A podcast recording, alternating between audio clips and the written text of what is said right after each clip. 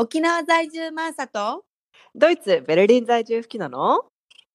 ウチナースタイル人生哲学ラジオ。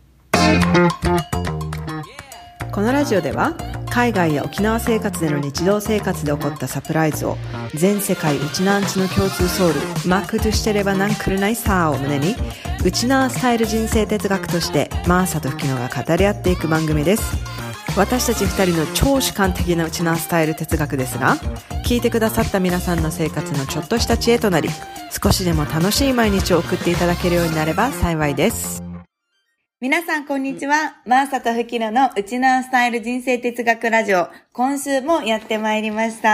はいよろしくお願いしますはい、よろしくお願いします。ということで今日はじゃあ、うんということで小話から早速行こうかなと思いますが、はいなんと、もう私が今日全然こう頭をひねっても小話が出てこないっていう。今日のね、トピックがね、ちょっと真剣なトピックで、まさそこにね、そうなんですよ。ちょっと集中し集て、そうそう。うんうん。準備しててくだ、心奪われてて。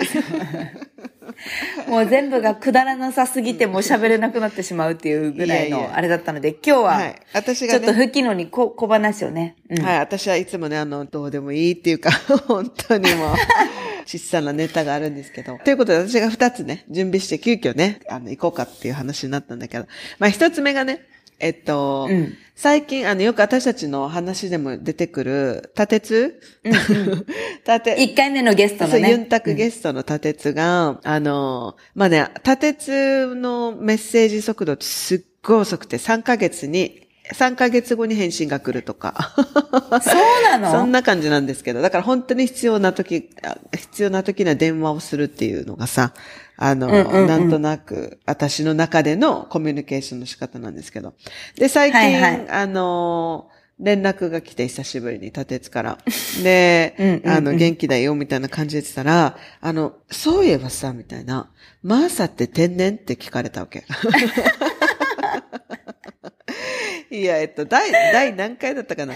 とかで、えっと、私がドイツあるあるをね、あの、うんうん紹介するトピックがあったときに、まあ、えっと、うん。ドクターってドイツではつけますと、博士課程をね、修了した人たちはドクターってつける人もいますっていうふうに、だ自分でアピールするんでしょ？そうそうそうそう発表したときに、で、打鉄をその時でも例に出して、私たちが喋ってたんだけど、うんうそれをね、打鉄が聞いてて、マーサと LINE したときに、あの、ドクター打鉄っていうの、あえて、あえて署名もね、残して LINE くれたんです LINE よを。したと、マーサに、あの、うん俺、俺もドクター取ってるから、みたいな感じの、あ、あえての、あえてのネタで言ったのに、まさかのマーサがスルーするという。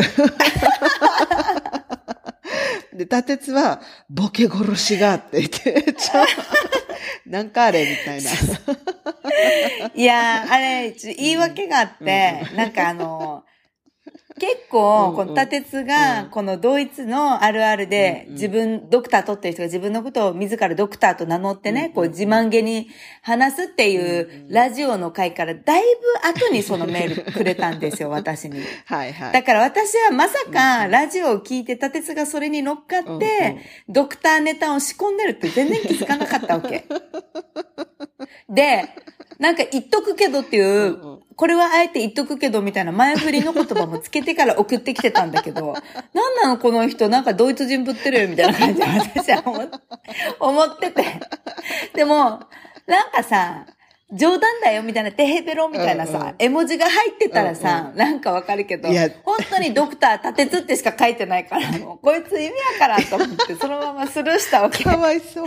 そかわいそう。そしたら翌日、お前ボケ殺しか？みたいな。ドクターってわざわざ入れてるやろみたいなもう感じで来本て。人に、本人にあえて説明させるっていうね。もうい一番、一番ダメなやつ。ああ、もうあれごめん。ねネタばらしさせてね。そうそうそう。そうそうそう。しかも、うんうんお前らのネタやないかいみたいな感じのノリで。いやーでもね。すごい LINE で怒られました。あのマーサ天然疑惑あるよね。いやいや。どっか、どっかね、ちょっとポロリと出るんだけど。このさ、ほら、ポ、このポロリとかってさ、なんでなんいや、でこの間収録してた時にもさ、いや、これ、うん。私たちの次回の放送になるのかな。マーサの表現がね、いちいち昭和っぽいんだよね。待って、これ天然と関係なくない？天然じゃない？え、天然じゃないの？うん。なんで？もちょっと皆さん、これ皆さん聞いて、皆さん聞いて、そのリスナーの皆さんに聞いてほしいんですけど、あの、次回、マーサが効果音で、パフパフって言うんですよ。次回のエピソードで。パフパフって言う？みたいな。これさ、いつ、いつの話、いつの時代に聞いてた効果音みたいな？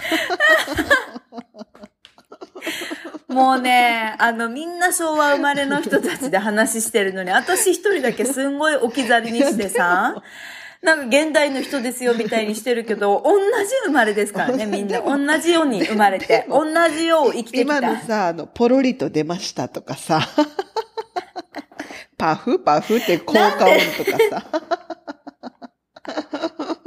あんなの出てき、マーサ以外から聞かないけど、みたいな。嘘でしょ？うんだから、本当に、うんうん。だから、マーサは、えー。あの話してて面白いんですよ。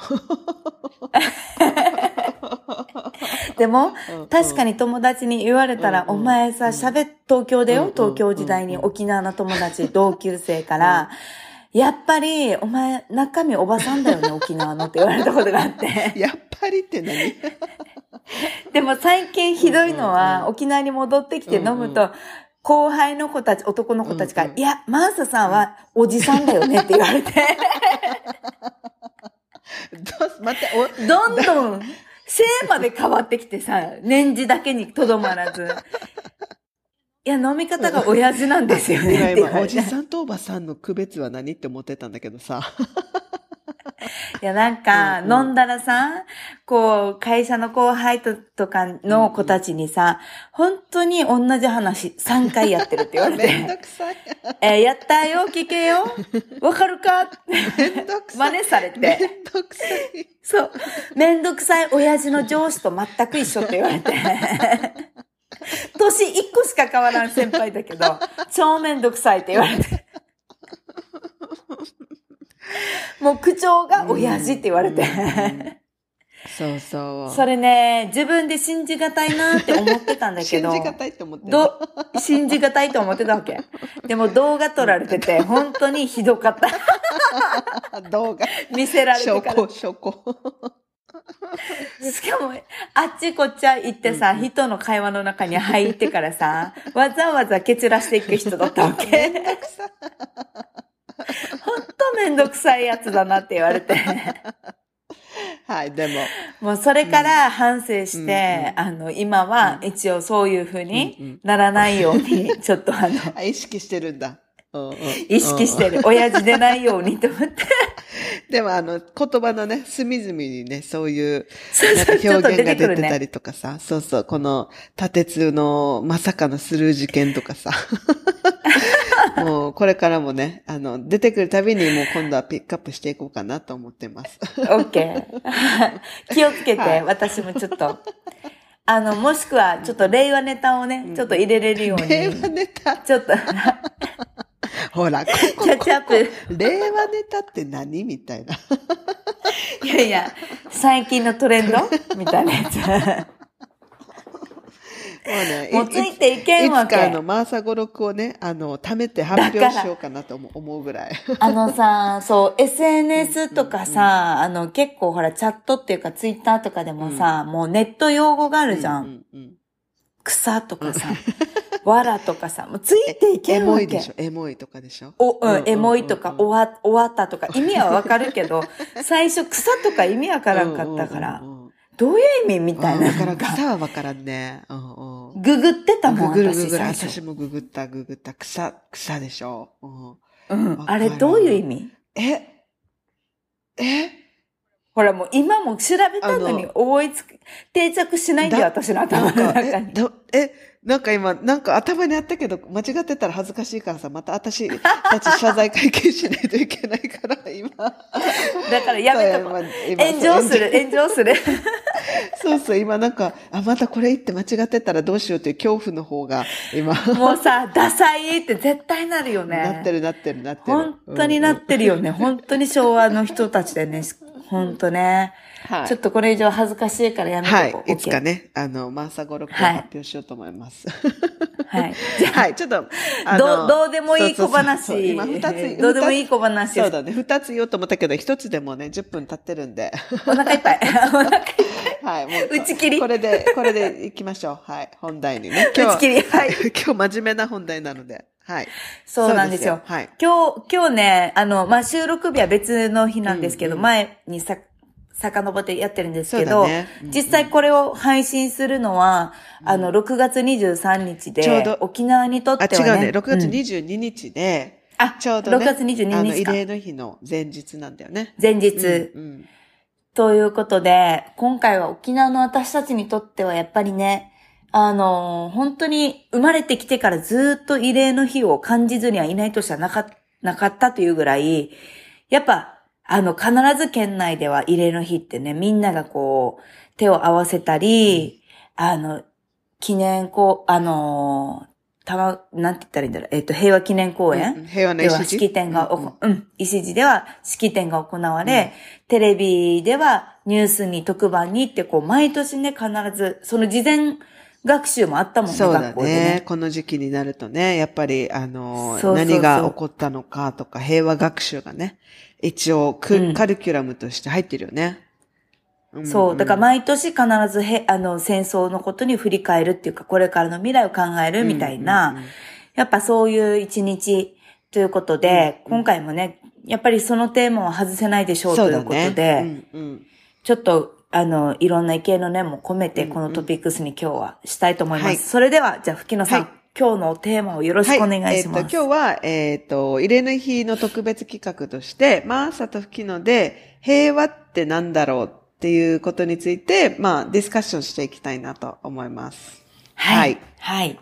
ということです。はい。なんかこう、このテーマに、まあ、した背景みたいなところに、ちょっといくつかあって、うんまあ、慰霊の日は沖縄の人にとっては身近というか、もうすごく心に残っている日なんだけれども、一応説明すると、まあ、えっ、と、太平洋戦争の、こう、沖縄の地上戦が、1945年のこの6月23日をもって、一応あの終結とされた日で、あの、えーその日をね、こその、えーみんなで平和と戦没者の慰霊を、こう、なんて言うんですかね。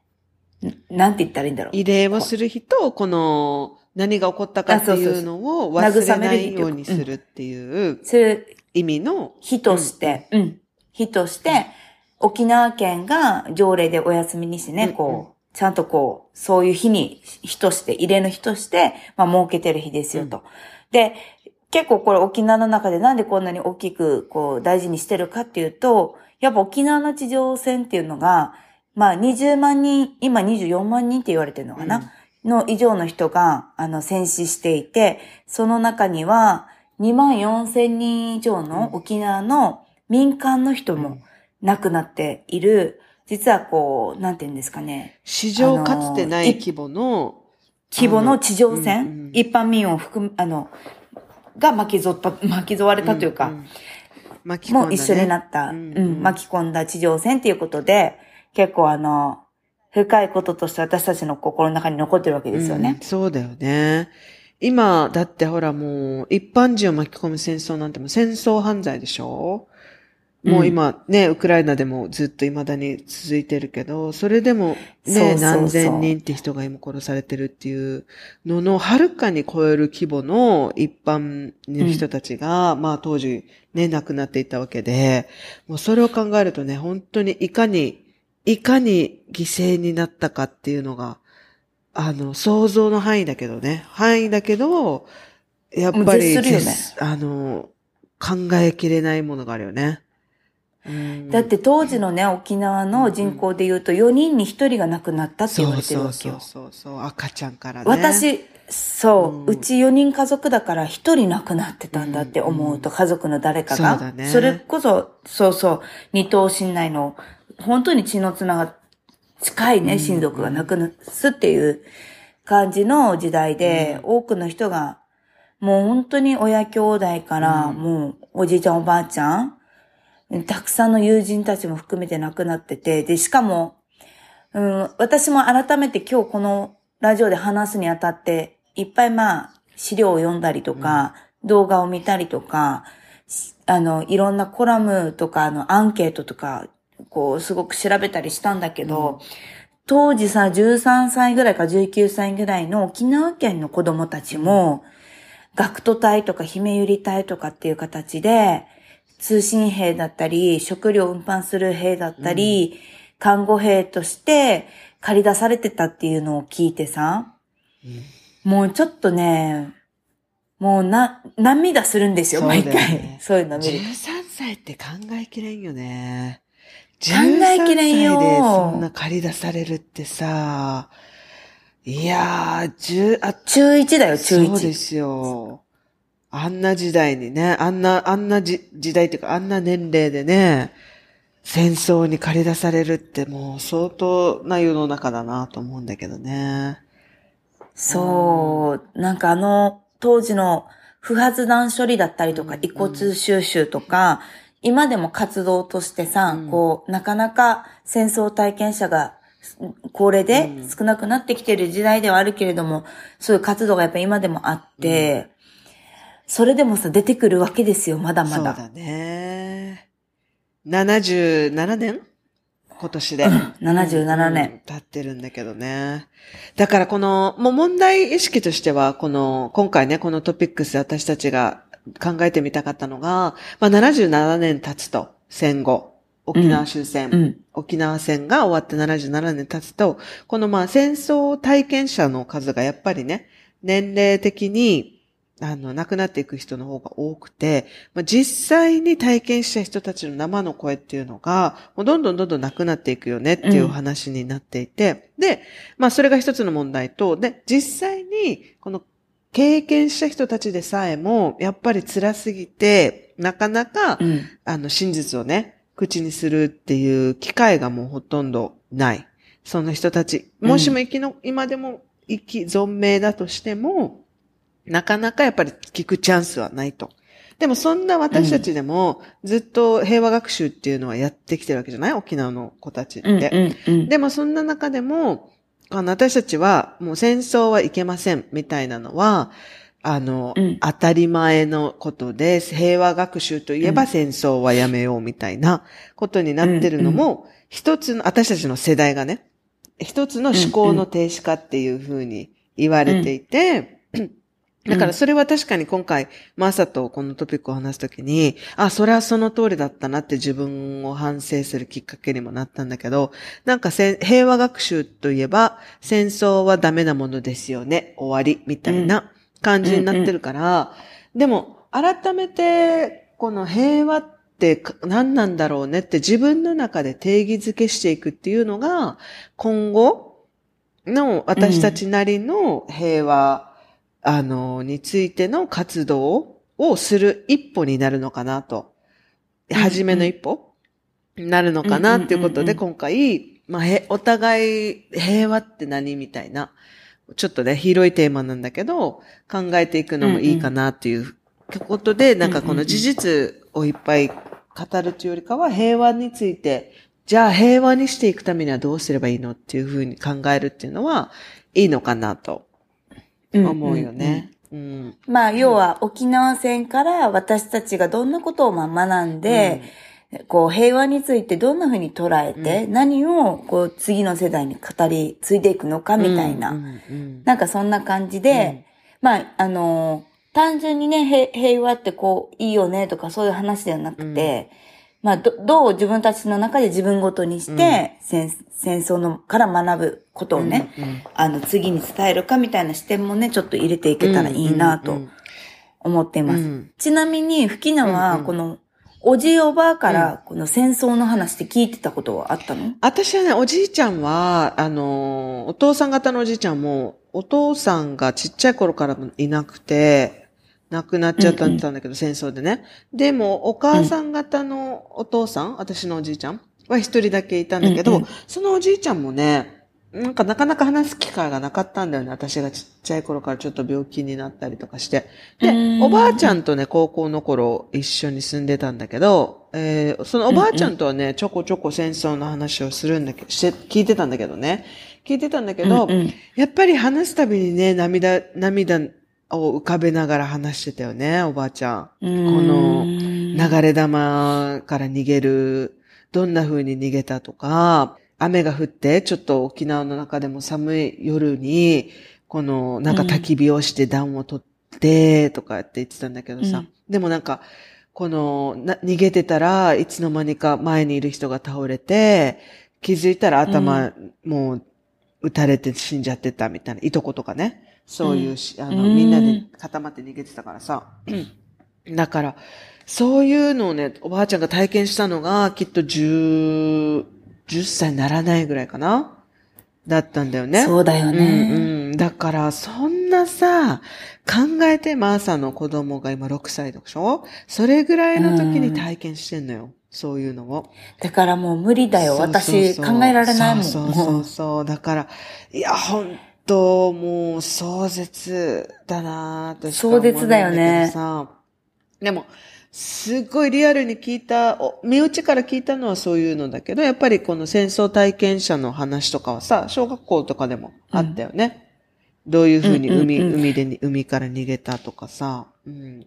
うん、豪の中での話とかね。そうそうそうそうそうそう。うん。なんか、でもうちのおじいちゃんはさ、それこそ、あの、徴兵されてさ、うん戦争に出てたわけですよ。うんで、でもね、全然話してくれなかったんだよね。話したくないって言ってて。そうだよね。うんうん。で、おじいちゃんは、実はこの、水筒をかかけてて、うんうんその水筒に、銀の水筒に弾が当たったから命拾いしたっていう話は聞いたわあ、け。そう。うんうん。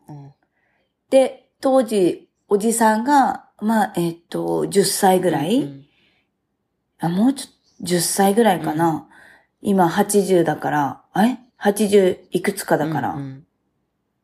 え、もっとちっちゃいのかな ?6 歳、7歳とかなのかな ?77 年前だとさ、うんうんそれぐらいの小ささで、その、おじいちゃん、そのおじさんのおじいちゃんね。うんうん。だから、ひいじいちゃんと、そのおじさんで家を守ってたとかって、うん号を下に作って、うんうん。家の下に隠れて家を守ってたとかっていうのは聞いたことあったんだけど、やっぱおじいちゃんの口からはなかなか、なんか話してはくれなくて、うちの母親が、やっぱ昔聞いた戦争の話を私たちに話し、おじいちゃんいる前で話してたっていう感じの印象ぐらいかな。うん。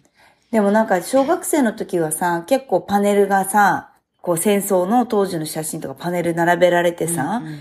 その、やっぱ作文もやったし、でほら、慰霊の日にはさ、全、全県の、なんだろう、中学生とか小学生が詩を書いてさ、そうだ自分ねで。うんうん平和の詩の朗読をするじゃない？あれ毎年いいよね。いいよ。ね。あれすごいよあね。れ毎年いいよね。本当に。うん。もう今鳥肌立っちゃった。考え、いい思い出すだけで。うんうんいや、いや、なんでかっていうとさ、まさに彼女たちとか彼らたちが、自分たちでこの戦争についていろいろこの日頃のさ、問いから自分たちの考える平和とはとか、うんうん自分たちが考える次の時代の沖縄はどんなことなのかっていうのを詩にしてるんだよ。そうだよね。クリエイティブで。うんうんうんで、あれもやっぱあの式典のやつ、な、なんで？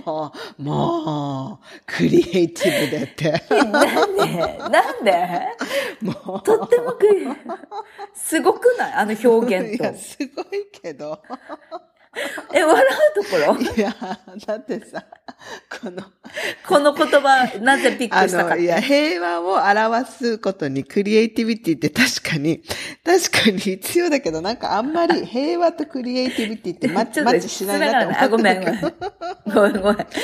ごめん、ごめん。なんて言ったら平和を考えるためになんかクリエイティブになるっていう発想が ちょさっと違うね。ごめんね。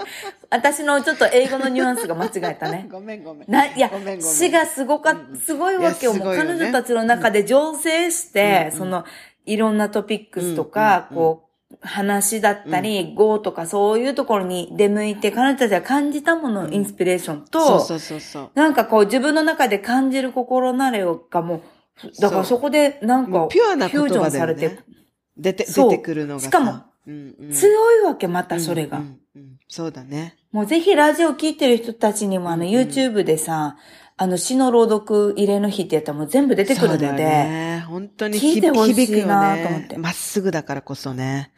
うん。そう。そう今年小学校2年生の子なの詩の、詩が選ばれあ、たの。そうなんだ。でもやっぱりさ、こういう、この平和ってこうある、こうだよねっていう、このピュアな気持ちっていうのが、なんかやっぱり、ベースというか、うん。そうそうそうそう。そういうもんなんだよなって思うよね。なんか、難しく考えないで、あの、お友達に優しくしましょうとかさ、なんかそういうことがやっぱり平和につながっていくベースなんだろうなっては考えさせられるよね。こういうピュアな子供たちの意見とか発信を聞くとね。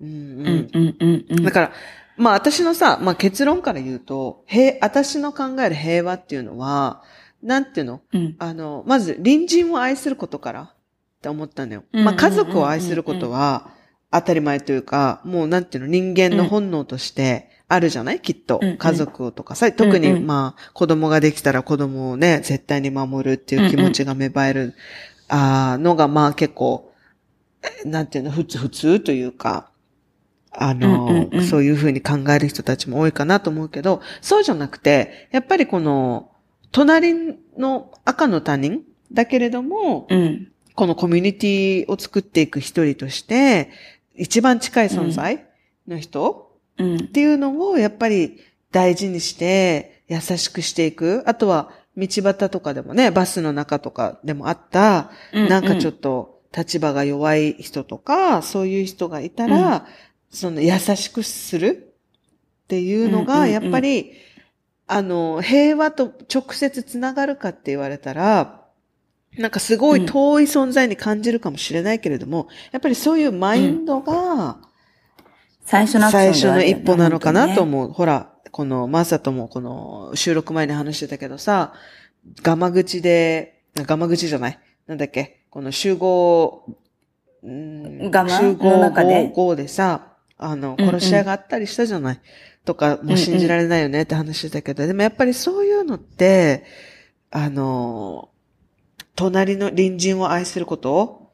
っていう気持ちがさ、まずは、うん。まあその状況にいたらさ、多分、いや、そうなんだよ。の難しいんだろうけど、でも、やっぱりそういうことを常に持ち続けてるっていうことが平和を維持するっていうアクションにつながるんじゃないかなと思う。はいはいはいうんうんなんか、私もさ、すごいその平和って、じゃあどうやって定義していくんだろうみたいなところで行くと、あの、逆に言うと私の中で逆説的で、戦争が平和にさせないのよ。人を平和にもしてくれないのよ。うん本当に。そのさ、さっきちょっと吹野が言ってた話っていうのは、やっぱり当時そのガマの中では、いろんな人たちがもう身を寄せ合って、兵士だろうが、民間の人だろうが、流れ弾だったりとか、火災方式、あ、なんていうの？火炙りっていうか、あの、うんうんそういうのから逃げるって言ってさ、みんな集まってゴンの中にいるんだけれども、赤ちゃんが泣いたら出ていけと自分が、たちがいる居場所がバレるからと。で、誰も優しかったお母さんも、あ優しかったお隣のおばさんも、お姉さんたちも誰もが、その時にね、救いの手を差し伸べる人はいなかったと。でこれってこの人たちに、隣の人を愛せなかったとかそういうことではなくて、うんうん戦争というこの境遇が人をそうさせるってことが問題だと思うわけよ、私は。うんうんあ、そうそうそう。それで私は、その戦争を起こさないための平和を維持するためには、そうそうそうそう。人を愛するっていうことが、あの、戦争を起こさないきっかけ。だから起こってしまったら、もうそれは確かに難しいと思うのよ。やっぱり自分の命がね、迫ってると、この隣人を愛せなんて言ってる場合じゃないかもしれないでしょ？自分がも、ね、自分の命がどうなるかもわかんないのにっていう時には、あの、もう怒ってしまうと、そういう状況にはならないけれども、私が考える平和を維持するっていう活動の一つとしては、こういう小さな優しさを日々日々、日々日々積み重ねていくことが平和の維持につながると思もちろんそうそうそう。んん。私の考える平和みたいなところって、まず前段に、この吹きのが話していた隣人にもうんうん愛するとかサポートするとか、こういうところを大事にし、人に優しくしていくっていうところがまず前提にあるじゃない、ひ人として生きていく上に。で、これが崩れてしまうのが戦争だったっていう教訓として、やっぱ今私たちはあえて捉えるべきだなと思ってるわけよ。うんうん今の平和を。そうだね。うんっていうのは、そうそうそう。やっぱさっきのガマの話で、兵士から、民間人から、こう子供を持ったり、老人なりみんなが集まって、身を寄せて、あの、自分たちの身を守るためにね、こう、このガマの号の中に集まってるわけよ。それでも、赤ちゃんが泣いたら、ば居場所がバレるからって言って追い出したりするぐらい。さっきまでは優しかった、あの、隣のおばさん、お姉さんたちですらも、おばあですらも、誰も手を差し伸べなかったっていうエピソードを、生存体験者をね、の、あの方が話してるのを聞いて、私は、なんかそういう話を吹きのとしてたんだけど、ひその方が言ってたのは、やっぱり戦争はそういう隣人を愛する心すらも奪ってしまったっていうことを言ってたわけよ。で、私たちは戦争を体験してないさ。で、今言ったでも、隣の人たちを大事にしようとか、自分たちができる助けはみんなにしてあげようっていうのは分かってるさ。うんでもこれが当たり前になりすぎてる平和ボケも同時にしてるなと思うわけよ。そう？なんか、え平和ボケに対しては、私は結構賛賛成というか、いや、もう私も平和ボケしてるなって思うけど、この、やっぱりさ、隣人、隣、赤の他人に優しくするって、意識してないとできないこと？だから、なんか、ごめん。またちょっと論点がずれるんだけど。えっと、うんうん。えっと、私が、えっと、平和ボケをしてるっていう意味で言ったのは、戦争っていうことがあったのが、どういう学びが今の人たちに、今の平和をどんだけ守ってることなのかっていうのが、戦争体験者が少なくなってるからこそ、うんうん。語り継がれていくものが減ってきてるっていう認識が、こう、リサーチであって、うんうん。そういうところの部分で平和ボケって意味を言いたかったのね。あ、はいはいはい。今の隣人を助けてる、助けてない話ではなくてさ、なんか、私たちの思考も、戦争ダメだよね、うんうん。平和が大事だよね、うんうん。で、終わってしまってて、うんうん。それ以上に、どんなことがやっぱりき、あの、戦争になった時に変わってしまうのか、人が。うん。今ある平和って何が本当の平和なのかみたいなのを、もうちょっと深みのある考えをする、やっぱりなんか、あの、とっても昔の人たちが残してくれたうん。学びになる経験をしてくれてるわけじゃない、うんうんそこをもう一回私たちはとな捉え直すべきなんだけど、いつもルーティンになってしまってるから、こう、うんうん。なんだろう、平和学習とかも、うん。そ。そういうのをちょっと平和ボケしてるっていうふうに言ってただけ。ごめんね。うんうん。うん、全然全然大丈夫。あの、そうそうそう、それで言うとさ、私は、やっぱりどうしても、やっぱり体験してないと、自分たちでアクションして何が起こったかっていうのを調べていく必要があるじゃない？で、なんかその、うんうん。マサがさ、シェアしてくれた論文で、戦争と何度も出会い直すっていうことが大事だっていう風な一文があったんだけど、それは私、ん。まさにその通りだなと思っていて、なんか、この平和についての、自分の中での平和ってなんだろうっていう定義を明確にするとともに、やっぱりこの戦争で何があったのかっていう学びを続けていくっていうのはすごい大事。で、特に私たちは沖縄で、あの、こういうことが沖縄戦があった。沖縄に生まれて、歴史をね。そうそう育ってきたわけだから、うんからやっぱりそれは事実として常に意識していく。意識っていうか忘れてはいけないこととして、うん。なんか自分たの中でこの何度も何度もね、この記憶をリフレッシュしていくっていうか、鮮度をね、保つっていうのは大事だなと思う。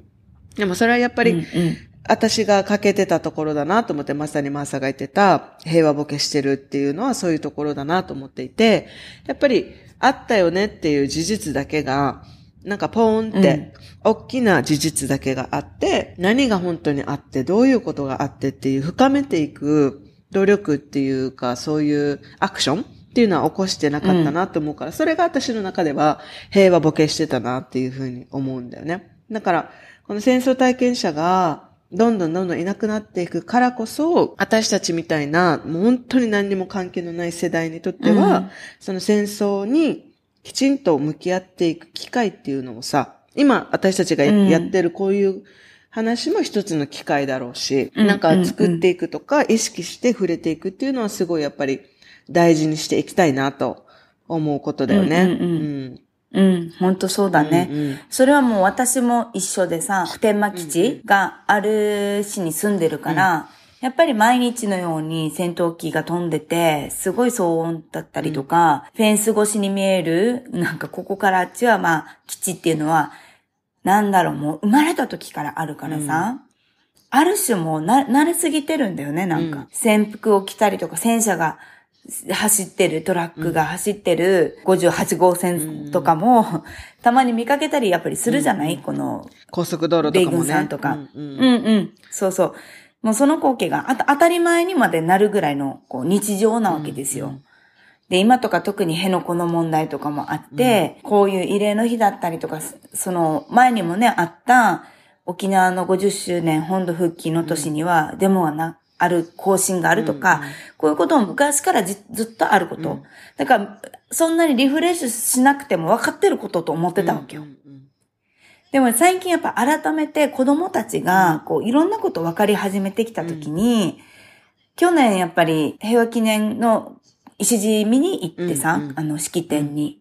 で、石地に書かれてる人たちの名前だったりとか、うん、なんかこう、そこでたくさんの人たちが来てさ、やっぱりお供え物をして、私たちが自分たちの 祖先の墓参りしてるかのような同じ光景だったわけよ。うんうんうん、で、その当時はまだちょっと去年はまだ分かんなかったけど、うん、そろそろやっぱり子供たちも分かってくる時期に、どうやって伝えていくかっていうのを、私はなんか最近それがすごく考えさせられるきっかけになっていて、うん、改めて、えっ、ー、と、私はおばあちゃんに出会ってるじゃない、うん。戦争体験者の。うん、で、うちの孫、あ、私の子供たちもひいばあちゃんには会ってるけども、話できないわけ、誰もいないからも。私がもう次の世代に沖縄戦のことだったりとか、沖縄の歴史だったりとか、うん、今ある沖縄の現状について、改めて平和ってどういうことを守っていくことが平和につながるのかっていう心とかを、やっぱ伝えていかないっていけないっていう自覚がなんか芽生えてきたからこそ、うんうん、あ、やばい、何も考えてなかった、自分ってなって、これが平和ボケだったり、戦争とかその平和について何も考えは深められてない平和ボケだったんだなっていうのを改めてさ、ちょっと最近私も感じてたから、こういう機会で吹きのとね、話せたのもいいなと思ったし、また、ほら、今ってほら、ロシアとウクライナの戦争の話も私たち、ぬちどう宝でしたじゃない、沖縄だけに限らず今、世の中のどこかではやっぱり内内紛があったり、うん、宗教的なこと、民族的なこと、いろんなことで貧困とかでもまだまだ戦争ってやってるところ、うん、地域あるじゃん,、うちらの土地だけじゃなかっただけで、うん、違う地球のどこかではやってるってことを思うともうさ、ちょっと恐ろしいなって本当に思う、ね、そうだよね。やっぱり信じられないよね。こういうことが未だに起こってるっていうのがさ、なんかこの宗教でよくね、まあ戦争になるっていうのはあって、そういうので紛争とかね、起こったりしてるのは、なんか結構あるけど、今のウクライナの戦争とかでも、やっぱりこの侵攻でしょ？あの、私たちが言って、未だにこの侵攻戦争みたいなのが起こるのかっていうのでびっくりしたよねっていう話をしたと思うんだけど、なんかそういうことで殺し合うっていうことがさ、そう。まず、そうなんですよ。あのー、ここよ。もう私には理解不能。価値がどこに一番あるのかってことよね。うんうんうん、そうそうそうだから自分の中ではやっぱり、あのー、時の回でも話したけど、大事にするべきことっていうのを常にやっぱり明確にし続けて、で、平和な毎日を維持するためにはやっぱりアクションし続けることはやっぱり大事なんだなっていうふうに改めて思うよね。うん、この、うん、あったこと沖縄戦であったことって本当にもう目を当てられないというか、もう見見るだけでも辛くなるしさ、この姫ゆりの塔の記念館とか行ったらさ、もう本当にもう、びっくりするじゃない？これが本当にあったのかみたいなさ。だからそういうことに、やっぱり、あの、体験、思いをね、なんて言うんだろう。あの、自分で体験することはできないけれども、うん。やっぱり知っておくっていうのは大事だよね。もうこんなことはやっぱり絶対繰り返したくないっていう気持ちが高まるしさ。もう娘たちにも経験させたくないって思うし。だから、私の思う、この平和活、私ができる平和活動っていうのは、やっぱりもう知る、実際に自分の経験として落とし込むことはできないけれども、やっぱりこの起こったことを否定し続ける、良くないことだっていうことで、うんっていうことがやっぱり私たち、私ができることかなっていうふうに思,、うんうんうん思ったよね。今回のマーサとの話をうんうんするって決まった時に、あ私が考える平和にできることって何かなっていうのはそういうことかなと思う。うんうんうんうんうんうん。私の中でのやっぱり答えも、吹きのと一緒で、やっぱりい命の尊さっていうのを忘れてしまうんだろうね、人間はどっかで。当たり前になっちゃうかまあらね。平和ボケ、うんうん。そうそう。あとはもう私たちも平和ボケなんだろうけど、安全性の高い国に住んでるから、あの、地域によってはさ、物資だったりとか資源だったりとか、お金だったりとか、なんか武器だったりとかわかんないけれども、宗教だったりとか、人命を超えたなものに何か価値を過剰になってしまった時に、こういうふうに命がとっても軽く扱われてしまう地域って、やっぱ今でもあるっていうのを聞くと、この命の尊さっていうか、こう、それが引き起こ、そういうね、まあ、なんだろうな、し権利主張だったり欲だったりとか、そういう争いの先に犠牲になった命の、えーの悲悲惨さみたいな人道的な問題っていうのを、やっぱ私たちも何回も繰り返してきて人類としては。っぱそこから学んでね、こう、人命の尊さっていうのをどうやって大事にし続けられるのかっていうことを常にテーマに掲げて考えていくことが重要なんじゃないかな、平和ではとは思っててさ。うんうんうんまあそれこそぬちずとだからだとは思うんだけど、うんうん。あの、命が大事ということっていうのは、それが、あの、無残になった時にどんだけひどいことが起こったかっていうことをうん。知らないとわからない価値が、もうひ本当に申し訳ないことに、痛い思いしないとわからんば、みたいな感じだけど、そういうことなのかなと思って、うん。平和ボケって。うんうんうん。でも、だから知ること、学ぶことって重要なんだなって、このうんうんことを忘れちゃいけないってなんであんなにおじおばあがみんなこの日になったら言うのか。うんまあこの日じゃなくてもみんな言ってるんだけど、うんうんなんでこの日を忘れちゃいけないのかっていうことってそういうことなのかなって思うわけよね。うん次の世代に、今あるこの平和な毎日っていうのは、こういう悲惨なことをやらないために、今が守られて、ここまで続けてきて、積み上げなんだなって思うわけよ、平和って。そうだよね。毎日毎日の。そうだよね。本当にそうだと思う。私はなんかこのおばあちゃんたちの話とかさ、この戦争に触れるたびに、うわ、なんか本当、私たちが生まれたのも、もうありがた、それもありがたいことだよね。うん。奇跡奇跡。こん、ねこんなに亡くなった中で今でもね、命のバトンがどんどんつなげられていって、で、また、ま、またね、沖縄、お世界にいろんなところに沖縄の人たちも行って、それでもつながっていってるじゃない？だから本当にね、この戦争のことを聞くば聞くほど、私たちが生まれたこと自体もありがたいことなんだなって思うよね。で、そこでさ、私はよく、うんこの、もうギャグ、ギャグじゃないんだけど、うん。あうんうのん、煉獄さんのさ、あの、鬼滅の刃の、うまい。違う違う違うあれは、それは、それはギャグだけど、煉獄さんのさ、生きろだ生き命を燃やせっていうさ、あ、それ、その言葉を常によく思い出すよね、私。うん嘘でしょ、ここで？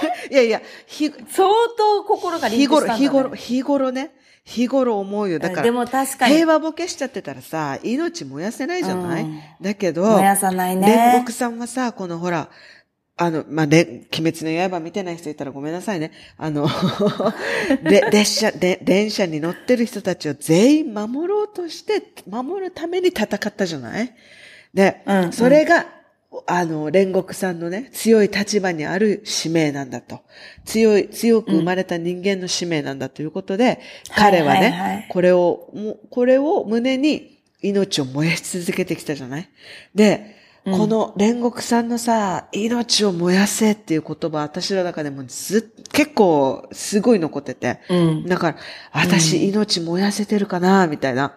この、うん。沖縄戦をね、戦い抜い、あの、生き残った人たちから命のバトンをもらってね。まあそうね、こ本当のお母さんたち世代が頑張って頑張ってね、この、今の、ここまでね、そうそうそううん沖縄にしてうんね。沖縄にして、私たちはそれをね、何の、もう不便もなく受け取って、生きてるけれども、うんこの事実をね、きちんと自分の中に落とし込んで命を燃やせてんのかなっていう疑問もね、あの、煉獄さん以来、うん私はもらってるよね。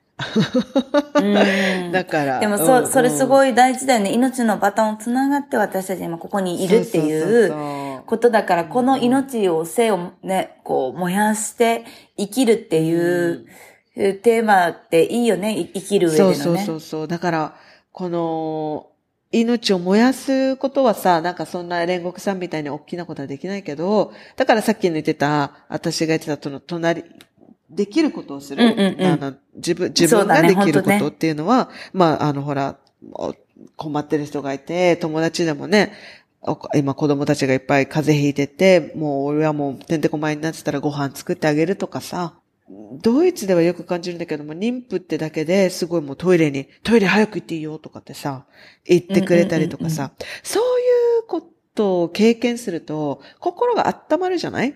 なんか、人に優しくしてもらえたらさ、あ、なんか、うん。なんていうの？なん、嬉しいなっていう言葉だけではない。ほっこりするよね。人の愛を感じてね。感情が芽生えるじゃない？この赤の他人がさ、私が妊婦ってだけで、いや、トイレ、なんか列並んでるの大変だから早く行く？とか聞いてくれるっていうかさ、うん。そういう、なんか赤の他人にもらう優しさってさ、私はなんか結構自分の中で、あ、じゃあ私も次人にこういうことしようみたいなさ、うんうん。あの、モチベーションになっていくし、やっぱりそういうことを経験すると、うーん、平和につながって、もう大きく言えば、そうだね平和につながっていくと思うんだよね。だから、うんこの子供たちにもさ、あの、私、さっきマーサがどう伝えていこうかなっていう、平和っていう概念を、なんか、ね、戦争で起こったこととかを理解するのはまだ難しいかもしれないけれども、こういうことが大事なんだよっていう、なんかこのベースはさ、なんか、うんうん伝えられるよね今からでも、なんか感じてもらえるっていうか、そういうのあるかなと思うよね。だからそういうことも私たちができる、このそうだよね。平和につながる、大きな平和につながる小さな小さな毎日になるんじゃないかな本当だねうんうん。で、なんかうん。私もそれはすごい共感というか、なんだろう。最近さ、うんうん私が、あの、すごい好きで見る、あの、なんて言うんだろう。S、SNS の中で出てくる動画があるんだけど、うんうんあの、なん、何かな？海外なんだけどさ、道行く人たちを褒めるっていう、なんだろう。社会的実験みたいなのやってあげる人とかがいるわけよ。うんうんなんか素敵なお洋服着てますね。なんかかっこよかったから声が、声だけかけました。ハバナイスでみたいな。なんか、二人ともすごいクールだね。二人の雰囲気見てたら心が和みましたって声だけかけるわけ。そしたら、やっぱそ、それ言われた人たちはもう、私はこういうことずっと言われたかったのとか、もう本当に言われて、感動したよ、みたいな感じで、人はさ、こう、やっぱ人との関わりで、自分たちが、すごく存在している価値だったり、愛だったり、その、社会的な動物だともよく言われるさ、哲学的にね。だから、そういう風なところにやっぱり愛、愛と喜びを感じるっていうのは、本当にその通りだなって思うし、私がやっぱり自分の人生の中で一番大事にしてる人とのつながりっていうやっぱモットーがあってさ、うん。うん。テーマというか、だからやっぱそこだなって思うわけですよ。だからそれ、れ、そういうことをさ、普段何気なくしたりするじゃない？でもそれをやっぱり、これこそが平和につながっていくんだって思えるとまた、ちょっと違った感覚になるよね。なんか今まではさ、まあ人に優しくしなさいとか、そういうのって、もっていうこともなんか、教訓的なね。あるべきことうんみたいな感じとして、うん。なん道徳的な倫理的なこととして、なんか学んできたこともあるけど、でもやっぱり、これこそが、なんか平和な世界につながっていくんだなっていううんうん。信念を持つことで、なんか行動の意味も変わってくるというか、うんうんうんうんあの、自分のね、中での意味も変わって、ね。そうそうそう変わってくるから、こういうことが、なんか平和ボケしていくっていうことにも、の防止うん。にもつながるんじゃないかなと今回改めて思ったんだよね。なんか普通にやってることだけれども、これは平和につながるんだっていうふうに信じるっていうかさ。うんうんうんなんかそういうのは、よりなんか、気分も、なじ人間性も高まるっていうかさ。そうそう。本当ねまあ私はもう煉獄さんね、あの、命を燃やすね。命を燃やせの煉獄さんとかさ、あの、鬼滅の刃の、あの、なんだっけ、もう最近、シーズンが終わっちゃったから見てないんだけど、この上の人たち、なんて言うんだった？柱？柱、柱、そうそうそうそう。柱のうん、柱の人たちのマインドよ、マインド。うん。待って。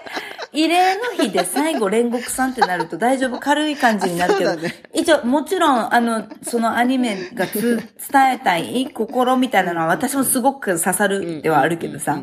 いや、でもね、あの、慰霊の日で、私も何が起こったかを知るのは大事だけれども、やっぱりなんか、戦争非体験者だからこそ、やっぱり分かりきれないところっていうのは、分かりきれないと思うんだよね。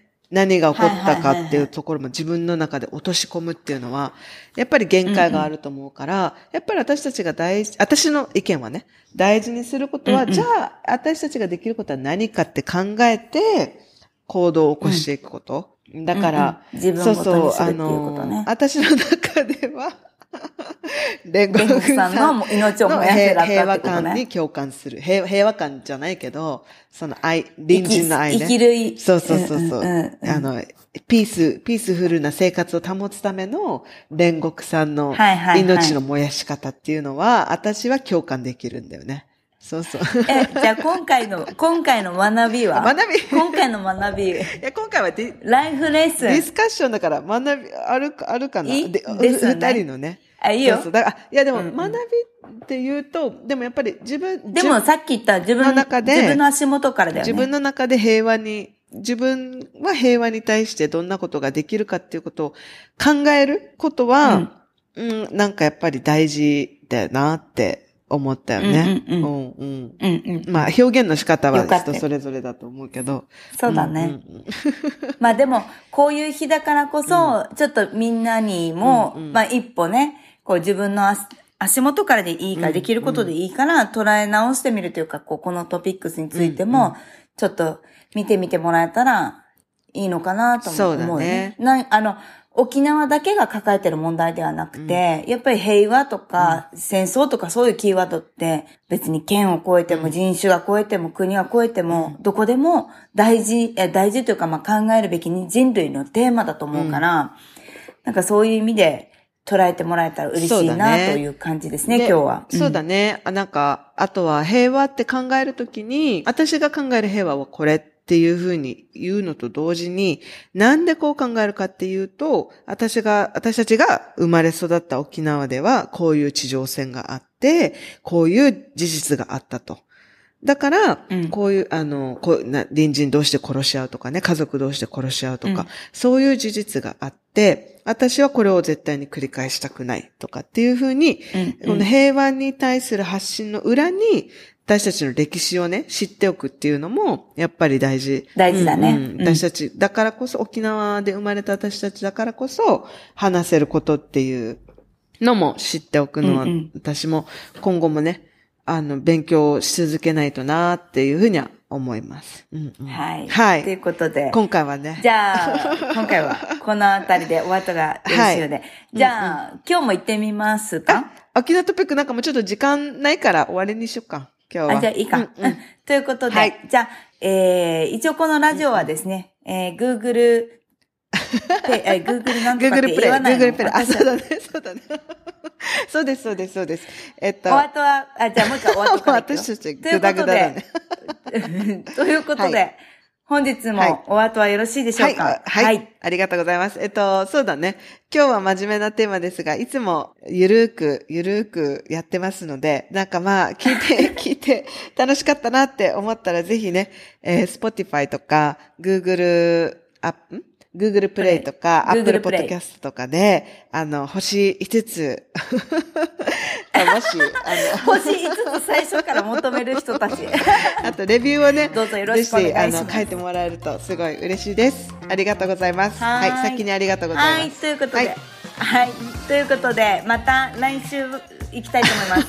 来週はね、はいあのー久しぶりのゲスト会になる予定ですのあで、、そうですね。お楽しみに。マーサのパフパフ。フが聞ける機会が書いてなってますので。はい、ということで、皆さんじゃあまた来週、はいバイバイ。バイバイマーサとフキノのウチナースタイル人生哲学にお付き合いいただき、ありがとうございました。番組へのご意見やご感想、皆さんの体験エピソードがありましたら、ぜひ、プロフィールにある E メールアドレスまで送っていただけると嬉しいです。二人のインスタでは、それぞれの日常生活をアップしています。マーサのインスタは、サマンサ野原、samantha.nohara 私、フキノのインスタは、フキノス、FUKINOS にて検索すると出てきますので、ぜひ遊びに来てもらえると嬉しいです。そして番組のインスタでは、二人のウチナースタイル人生哲学をアーカイブしていますので、ウチナースタイルアンダーバー哲学で検索していただき、こちらもぜひチェックいただけると嬉しいです。ではでは。